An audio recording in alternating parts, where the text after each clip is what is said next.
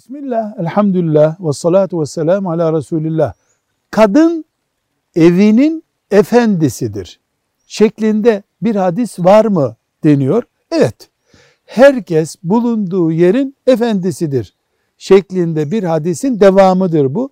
Kadın da evinin efendisidir. Başka bir hadis daha var. Herkes çobandır, kadın da evinin çobanıdır diyor Efendimiz sallallahu aleyhi ve sellem. Bu ne demek?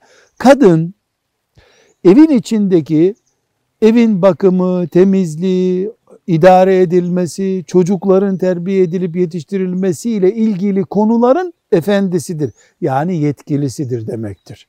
Resulullah sallallahu aleyhi ve sellem tabii bir hayat olan Müslümanlık yaşatmak istiyor bize.